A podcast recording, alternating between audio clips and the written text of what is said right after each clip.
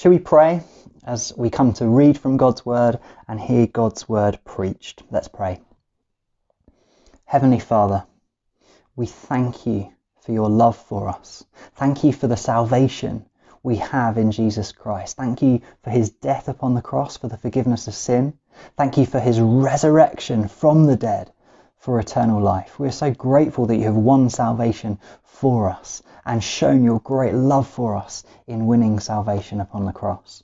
Lord, we pray that now you would show your great love for us once more, that you would show your love by blessing us with knowledge from your word through the Holy Spirit. Would you bless us this morning with understanding that we might be able to understand what your word is saying in Isaiah 10 and be able to apply it to our lives? And I pray you bless us with the gift of your Spirit once more this morning that he might come, that he might change us, that we might be more Christ like this morning as a consequence of reading your word and hearing the word preached. Come, Lord Jesus, glorify yourself lift yourself high in our hearts as we read this word and hear it preached. Bring, bring great change in our lives for your glory, we pray. In Jesus' name, Amen.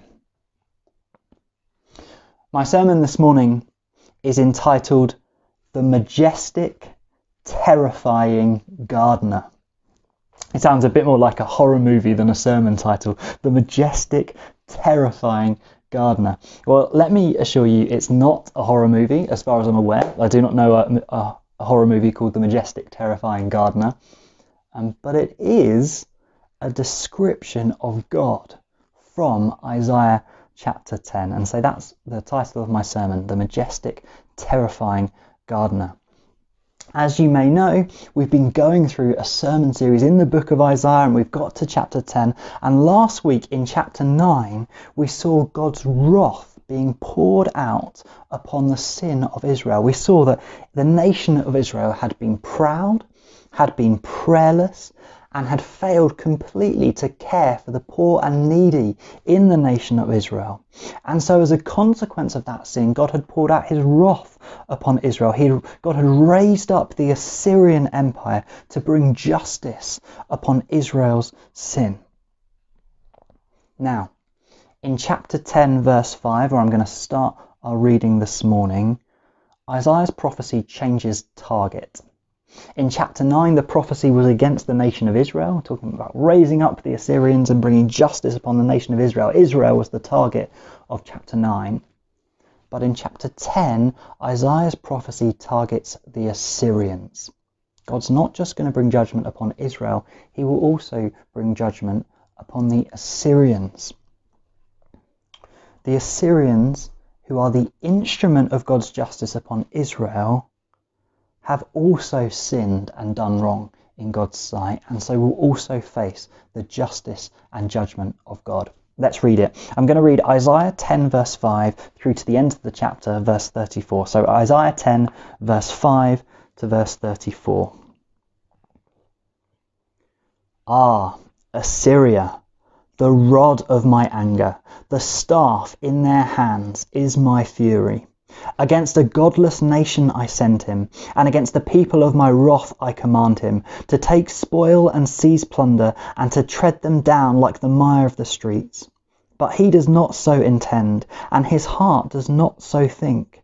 But it is, it is in his heart to destroy and to cut off nations, not a few. For he says, are not my commanders all kings? Is not Calno like Carchemish? Is not Hamath like Arpad? Is not Samaria like Damascus? As my hand has reached to the kingdoms of the idols, whose carved images were greater than those of Jerusalem and Samaria, shall I not do to Jerusalem and her idols, as I have done to Samaria and her images? When the Lord has finished all his work on Mount Zion and on Jerusalem, he will punish the speech of the arrogant heart of the king of Assyria and the boastful look in his eyes. For he says, By the strength of my hand I have done it, and by my wisdom, for I have understanding. I remove the boundaries of peoples and plunder their treasures. Like a bull, I bring down those who sit on thrones. My hand was found like a nest that my hand has found like a nest the wealth of the peoples. And as one gathers eggs that have been forsaken, so I have gathered all the earth. and there was none that moved a wing, or opened the mouth, or chirped. Shall the axe boast over him who hews it with it? Or the saw magnify itself against him who wields it? As if a rod should wield him who lifts it, or as if a staff should lift him who is not wood. Therefore the Lord God of hosts will send wasting sickness among his stout warriors, and under his glory a burning will be kindled, like the burning of fire. The light of Israel will become a fire, and his Holy One a flame, and it will burn and devour his thorns and briers in one day. The glory of his forest and of his fruitful land the Lord will destroy, both soul and body. It will be as when a sick man wastes away. The remnant of the trees of his forest will be so few that a child can write them down. In that day the remnant of Israel and the survivors of the house of Jacob will no more lean on him who struck them, but will lean on the Lord, the Holy One of Israel, in truth. A remnant will return, the remnant of Jacob to the mighty God. For though your people Israel be as the sand of the sea, only a remnant of them will return. Destruction is decreed, overflowing with righteousness. For the Lord God of hosts will make a full end, as decreed in the midst of all the earth. Therefore, thus says the Lord God of hosts O my people who dwell in Zion, be not afraid of the Assyrians when they strike with the rod, and lift up their staff against you as the Egyptians did. For in a very little while my fury will come to an end, and my anger will be directed to their destruction. And the Lord of hosts will wield against them a whip, as when he struck Midian at the rock of Oreb. And his staff will be over the sea, and he will lift it as he did in Egypt. And in that day his burden will depart from your shoulder, and his yoke from your neck, and the yoke will be broken because of the fat. He has come to Aiath. He has passed through Migron. At, Michmash he stores his baggage. They have crossed over the pass at Geba. They lodge for the night. Ramah trembles, Gibeah of Saul has fled. Cry aloud, O daughter of Gallim, give attention, O Laishah, O poor Anathoth. Madmenah is in flight. The inhabitants of Gebim flee for safety. This very day he will halt at Nob. He will shake his fist at the mount of the daughter of Zion, the hill of Jerusalem. Behold, the Lord God of hosts will lop the boughs with terrifying power. The great in height will be hewn down, and the lofty will be brought low. He will cut down the thickets of the forest with an axe, and Lebanon will fall by the majestic one.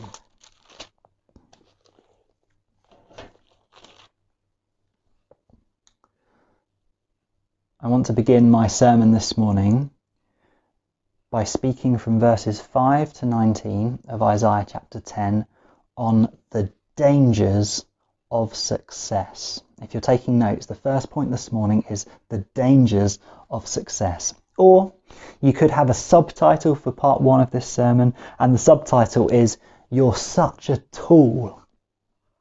So, part one the dangers of success. You're such a tool.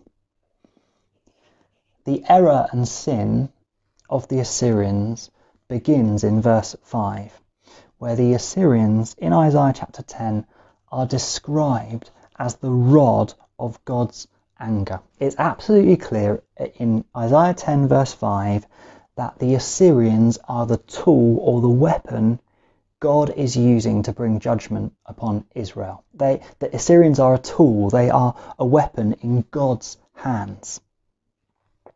But God and the Assyrians have different motives in this moment of justice that's being brought upon the land of Israel. God is raising up the Assyrians to bring justice. He wants to punish the people of Israel for their sin. It, it says in verse 6, um, God says in verse 6, Against the people of my wrath I command him, I command Assyria. So God is the commander. It's his motive to bring justice in the land of Israel. But the Assyrians have a different motive and a different goal. Verse 7 begins speaking of the Assyrians but he does not so intend. It's God's motive to bring justice upon the land of Israel, but Assyria has a different motive. They have grander ambitions. They want to cut off many nations. It, says in verse 7 that they want to cut off not a few nations. In other words, they want to destroy and cut off many nations. In fact, they want it to be so that all the Assyrian commanders can be kings. There'll be so many different territories that Assyria rules over that all the commanders could be kings of different regions. In fact, in verse 11, Assyria's arrogance is so great and their motives so ambitious that the Assyrian king thinks of God, the God of Israel, just like all the other idols of the other nations that Assyria has conquered. In verse 11, the king of Assyria is just essentially saying, God of Israel, you are no mightier than the bits of wood and metal the other gods that the other nations worship. It's a very offensive and arrogant, proud thing that Assyria says in verse 11, comparing God to the idols of other nations. And so God says in verse 12 that he will punish the arrogant heart of the king of Assyria and the boastful look in his eyes. God is going to bring punishment upon Assyria for their arrogance and for their boastfulness. It's interesting because last week the Israelites were proud and arrogant in their defeat. They, they were saying, though the bricks have fallen, those, though we're going to be defeated by Assyria, we will build with dressed stones. We're strong, we're mighty, we're going to recover from this defeat. And so the Israelites were proud and arrogant in defeat. They didn't turn to God in prayer, but they relied on their own strength. This week, the Assyrians are proud and arrogant in their victory. Listen to what the Assyrian king says from verse 13 onwards. By the strength of my hand, I have done it, and by my wisdom, for I have understanding. I remove the boundaries, the king of Assyria says. I bring down those who sits on thrones, says the king of Assyria. My hand has found wealth, says the Assyrians. I have gathered all the earth. This is a proud, arrogant, foolish speech from the king of Assyria. He's so full of himself he's so reliant on his own strength and he's not giving God the glory and thanks he deserves for raising up the Assyrians. And you know what? At this point, as I wrote my sermon, I stopped. I, I got up, I left my notes at my desk, and I went and prayed and confessed my sin. I confessed to God that I had been arrogant and proud, that I had always tried to take credit for my own successes, and that I had failed to thank God for the way He had brought success in my life. You know, I, I, I felt some of myself in the way that Assyrians speak in this passage. I just had to get on my knees and pray and ask God for His forgiveness, confess my sin, and ask God for mercy. And maybe you need to do the same this morning. Maybe there's that stab of guilt, of conviction in your heart right now as you hear the way the Assyrians speak. You think, actually, I have been proud.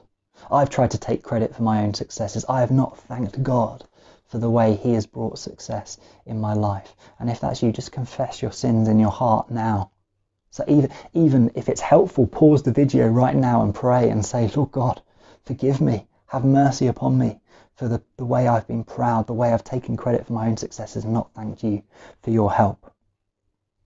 Because the truth is, in Isaiah chapter 10, the Assyrian king has not done it by his own strength.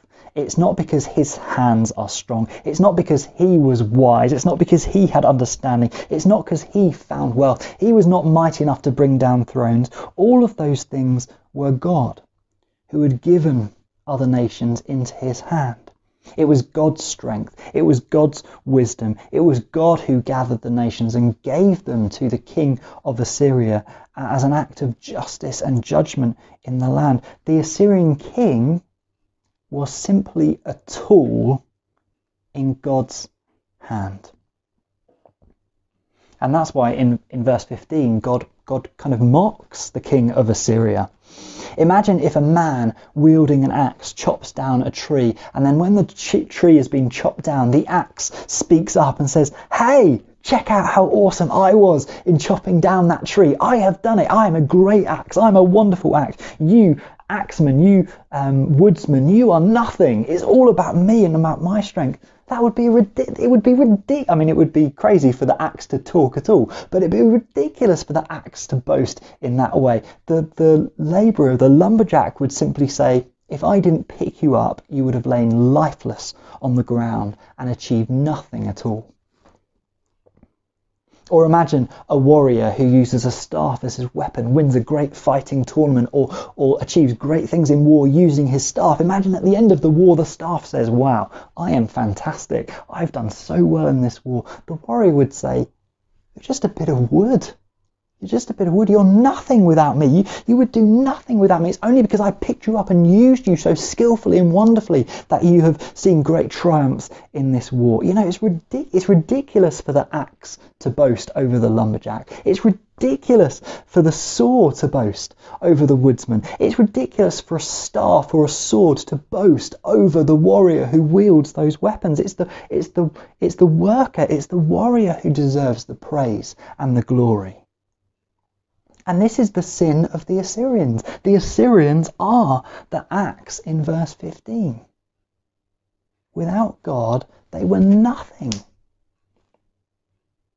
And this is the danger of success that when we are successful in life, whether it be in business ventures or whether it be success in family life or whether it be success in our personal life or even success in the church, the danger of success is that we try and take all the glory and all the credit and we boast of how awesome and fantastic we've been when in reality the whole time we've just been tools in the hands of God and God has used us and brought success in our life. And you know what? If you're anything like me, this is a sin that you too are guilty of. You have been proud and arrogant in your own successes and not given God the glory and the praise for the way He has brought success in your life. And so, the first application, the first thing I want us to take away from this sermon from Isaiah 10 is this truth. You are a tool in God's hands. Whether you're a Christian or you're not a Christian, you are a tool in God's hands. You see, the Assyrian king wasn't a Christian, he wasn't a believer in the God of Israel, and yet God uses him as a tool. And so I say to you, whether Christian or not, you are a tool in God's hands. He will use you to achieve his purposes. You are a tool. Now, I know in our culture, when you say to someone, Oh, you're such a tool, we say it as an insult. You know, if we were gathered together at the Ashcroft Arts Centre right now, I would make a joke about this. I'd say something like, Johnny, you're such a tool. Um, Johnny is a wonderful brother in Christ, um, and that would simply be a joke. It's hard to make jokes when you're preaching to a camera rather than really preaching to a group of people. But imagine if I said that to Johnny Johnny, you're such a tool. I'd be saying that as an insult. In our culture, you're such a tool is an insult. I'd be saying you're being used by someone and you're so much of an idiot you can't even see that you're being used. You're such a tool. It's an insult. But when we speak of being a tool in God's hands, that's not an insult. In fact, for the Christian, to be a tool in the hands of God is a wonderful, wonderful thing. And so I say this to you as an encouragement if you're a Christian. You are a tool in God's hands. He is using you to achieve his wonderful purposes. Maybe that's even worth stopping and thinking about and dwelling on now. I'm a tool in the hands of God. Maybe think about what tool you would be. How is God using you? To achieve his purposes. You know, maybe you consider yourself like a hammer It says in Isaiah 2, verse 4 They shall hammer their swords into plowshares and their spears into pruning hooks. In, in other words, what the hammer does is transform weapons into farming equipment. The hammer is a peacemaker, one who ends war and, and leads us into peace. So maybe you think of yourself as like a hammer, you're like a peacemaker. Where, two people are in conflict, you are good at reconciling those two people. Where there's arguments, you bring peace and a gentleness and a freedom from worry. Maybe you're a hammer with and you're a peacemaker, or maybe you're a drill, and, and just as a drill t- drills two bits of wood together quickly and easily, you're like a drill and you connect people. You connect people with organisations. You, you, you know that there are two churches in Fareham, and if they work together on this particular project, they can do a great thing for God. And you're like a drill, and you connect those two ministries or two churches together, or you connect people. You maybe you connect people to Christ Church Fareham. You bring people in and connect them in with the church. Maybe you're a drill. Maybe you're a pen a pen is a tool. Maybe you're a pen and God is using you to write down great truths. Maybe you're a poet and, and you can write poems that encourage others, or, or you're writing complicated academic articles that bring truth into the world. Maybe you're a pen. Or maybe you're a loudspeaker and God is using you to declare His good news, to declare His message of hope to as many people who would stop and listen. You're like a megaphone in the hands of God and He's using you to proclaim the message loudly and clearly to all.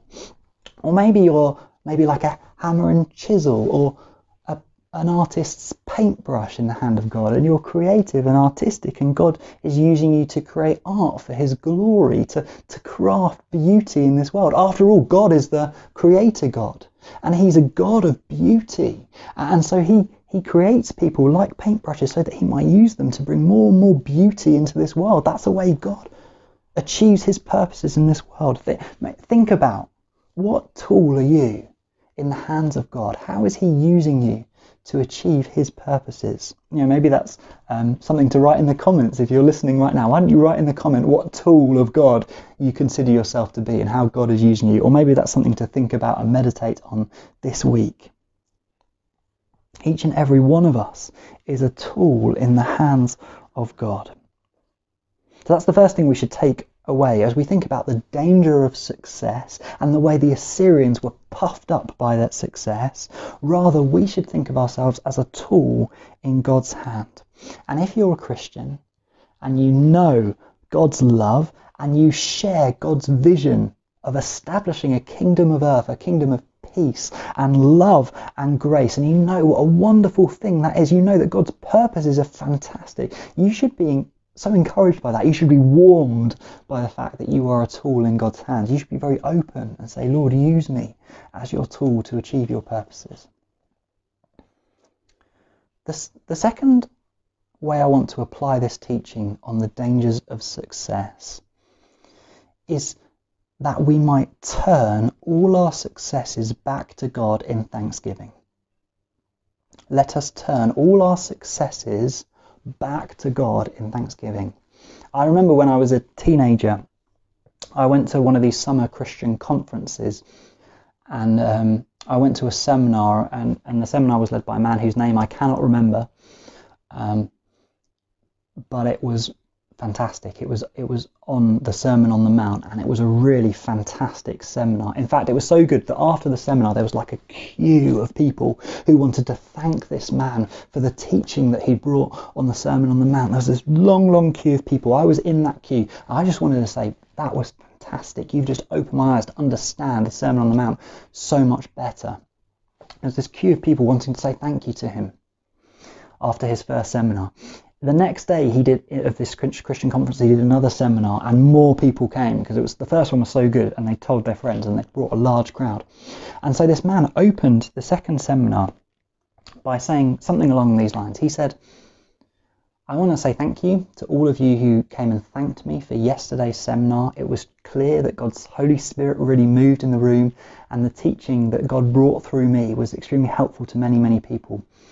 I just want to tell you how I handle that praise and that success. And the answer is that when someone says to me, thank you for what I've brought to teaching, I will simply say, thank you, I really appreciate the encouragement back. And that's what he did. When I said thank you to him, he said, no problem, thank you for your encouragement, really appreciate it. But, he said, what I do afterwards is I go back into my quiet, private place, I go back to my room, and I take all the praise and thanks that I have received and I give it to God as thanks and praise that He deserves. Uh, he said, I pray prayers like this Lord, I have been thanked a hundred times today. Lord, may all those thanks go to you, for it is you who used me as your tool. I've received lots of praise from my teaching, Lord God. That praise is for you. That praise is given over to you. And so I praise you this evening. I give you thanks and praise. I think that is an amazing way to handle success in life. Instead of boasting in our own achievements, we take all the thanks and praise that we receive in life and we give that thanks and praise to God in prayer quietly at the end of the day. I want I think this should be a habit that Christians should develop. And wouldn't it be amazing if the end of each day we take all our successes of the day and we just say, Lord God, thank you for that. You deserve the praise. You used me as your your tool. I was a tool in your hands. You deserve the thanks and the praise for this moment in my life. Now, I, I think it would be great if that would become a habit in our lives that we would turn all our successes back to God in thanks and praise. I also think it's a worthy exercise. If you've never done this this afternoon, find some time and think about your life and think about the successes you've had. Think about your successes in the workplace. Think about your successes in your personal life. Think about the academic qualifications that you might have got. Think about the family members that you might have raised. I mean, to raise a family is a wonderful success and blessing of God. Think about any success you've ever had in church, whether you've served in a particular way or you've done a particular thing in church. Think about churches that have grown that you've been a part of. Take all successes in life and list them and then say to God, those successes are your successes I praise you and glorify you and thank you. May you get the glory from those successes. That would be a really healthy way of humbling yourself and honouring God this afternoon. So let us learn from the Assyrians' bad example. Let us remember that all of us are tools in God's hand. Let us not be proud and arrogant, but turn all our successes back to praise and thanksgiving towards God. I want to make two further points from Isaiah chapter 10. And the first of those points is from verses 20 to 27, and the point is this the remnant will return. Because of Assyria's sin, God will destroy Assyria completely. It says in verse 25, God speaking, for in a little while my fury will come to an end. He's talking there about his fury towards Israel. For in a little, little while my fury will come to an end, and my anger will be directed towards their, the Assyrian destruction. My fury towards Israel will end, and my, my, my anger will be directed towards the Assyrians to bring about their destruction. Uh, and so the good news for Israel in Isaiah chapter 10. This is terrible news for Assyria, but there's good news here for Israel in verses 20 to 21 because there will be a remnant in Israel who survive. Israel will not be completely destroyed, there will be a remnant who return. Look closely at verses 20 to 21 with me. What are the distinguishing characteristics of this remnant that survive? And if you look closely at verse, verse 20 to 21, you'll see firstly that these people, this remnant, stop leaning on other nations. They stop relying on other things and instead they lean on God. This remnant, this, this remnant of Israel lean on God. And I want to urge each and every one of you watching this video, participating in this service this morning, would you lean on God with all that you are? He is the giver of life. He is the sustainer of your soul. He is the great joy giver. He is the wonderful peacemaker. He is a sure foundation. He is the all loving and all powerful one. And so lean upon him. Don't lean on your own strength or your own understanding. Don't lean upon the people in your family. Don't lean upon the leaders in this nation or the leader of other nations. Don't, lean upon God He is the all loving, all powerful one. Say it out loud now if it's helpful to you. Say, I lean on God. I rely upon Him. He is my sure foundation. He is the rock on which I stand. And this remnant, the first characteristic of this remnant that survived the Assyrian invasion in Israel is that they lean on God. They trust Him with all that they are. And we can. We can trust God with all that we are. We can lean on Him in all things. Everything that we do, pray, Lord, I trust you in this. Help me in this. Through through self isolation and through lockdown, Lord, I trust you. I rely on you. Help me through this situation. The the remnant from Israel lean on God. And secondly, in verse 21, they return to God. He says in verse 21, they return to the mighty God. Now, do you remember at the start of chapter 9, a couple of weeks ago, we, we preached on Jesus and him being this son that, that would be given, this Messiah that would be born. And Jesus, at the start of Isaiah chapter 9, is described, one of the names he's given is Mighty God. And so, if we've understood Isaiah chapter 9 correctly, when we come to this verse in Isaiah 10, verse 21, we realize that to return to the mighty God means to return to Jesus Christ. Jesus is called mighty God, and the remnant of Israel set us an example by returning to the mighty God. And so, this is a call for all who want to survive God's wrath to return to Jesus. Return to Jesus. You know, each and every one of us has wandered away from Jesus Christ. We have sinned against him. We've been proud. We've been prayerless. We've been selfish and not cared for the poor and needy in our society. We have rejected Jesus' teaching. And as we've rejected Jesus' teaching, we've turned away and we've wandered away from Jesus Christ in our sin. But Jesus died on the cross to make a way for people who had rejected him to return to him.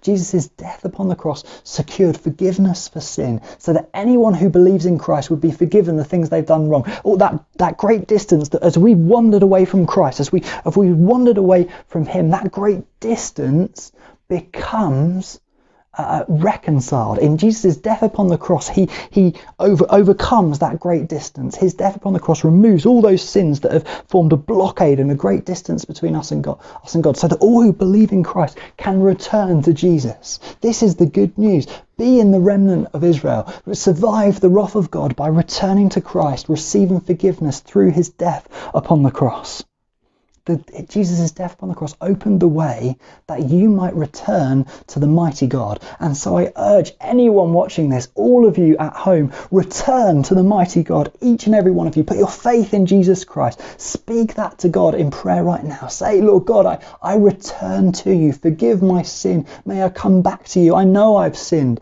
I know I've done wrong, but thank you for your forgiveness as I return to you. For this is the way to escape God's wrath is to be part of this remnant that leans on God and returns to Jesus Christ. So in the New Testament, where it says repent, that's what it's talking about. It's talking about turning from your sin, because the word repentance means turning, turning from your sin and returning to the mighty God, returning to Jesus Christ. So the wicked, violent Assyrians will be defeated, but the remnant will survive. That's the kind of overarching message of Isaiah chapter 10. The wicked, violent Assyrians will be defeated and destroyed and judged for their sin, but there will be a remnant in Israel that will survive.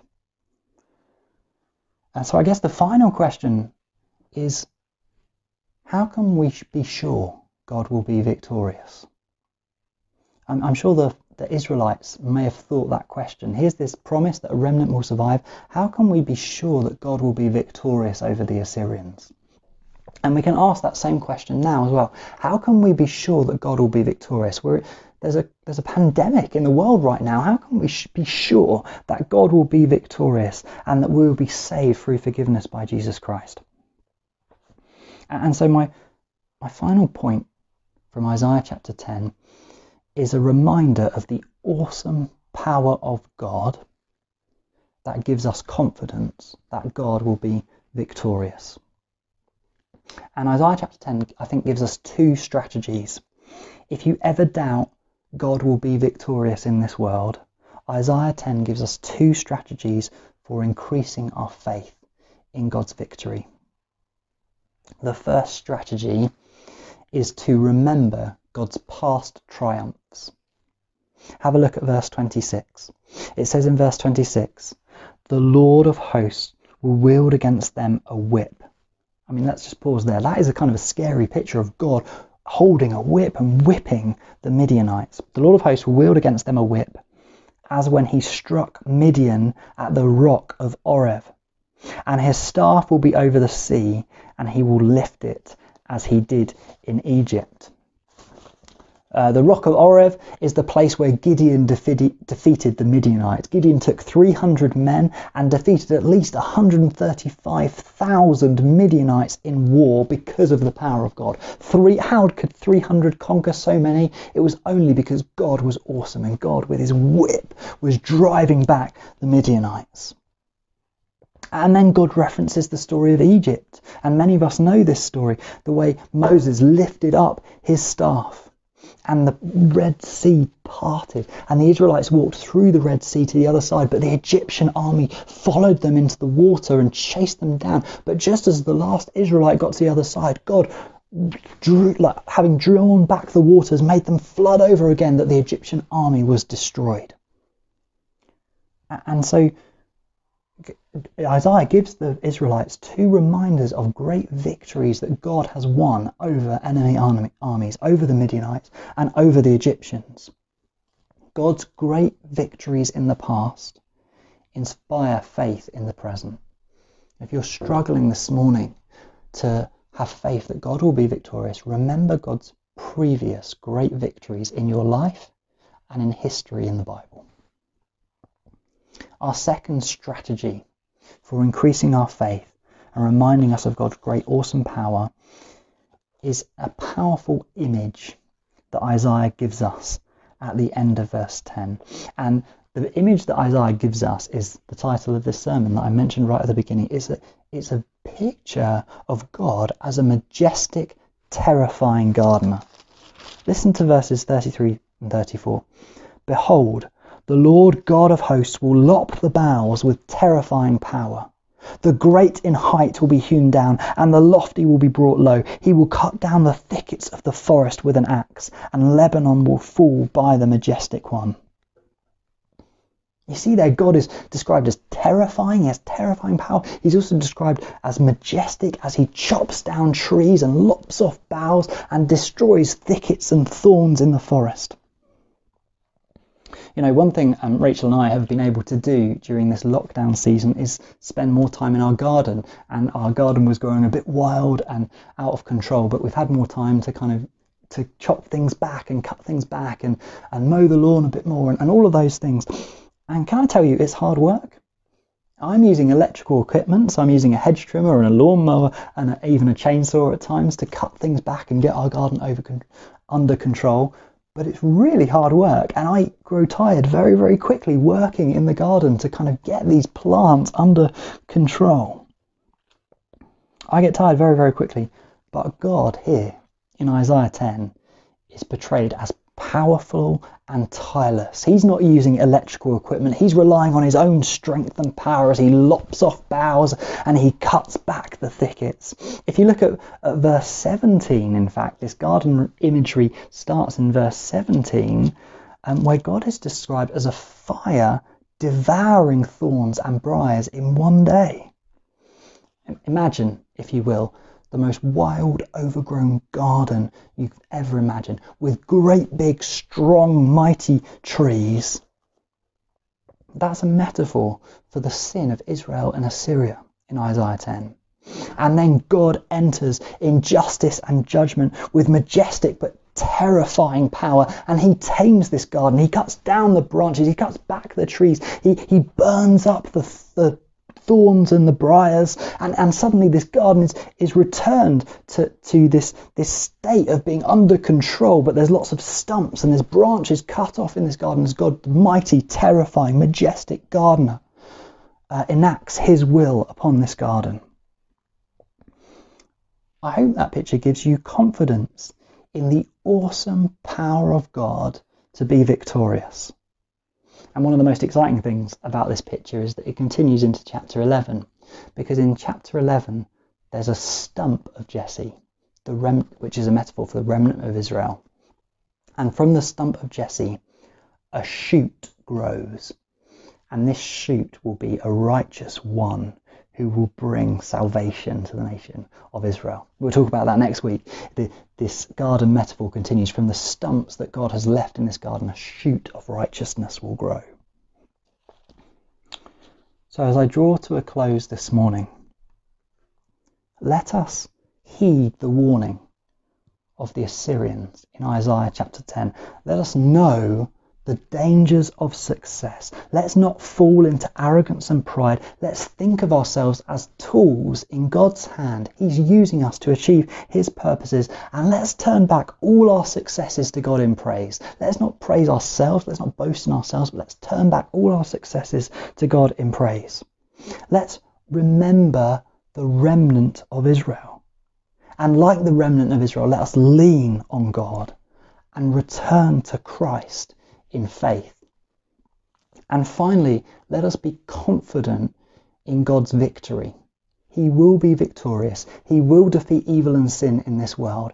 And we, Christians, believers in Christ, God's children, will enter into an eternal kingdom of glory. Let's hold on to, let's increase our faith in God's victory by picturing God, the majestic and terrifying gardener, and also by remembering his past victories in history. For those things will give us renewed faith and confidence in the victory of God. Let's pray.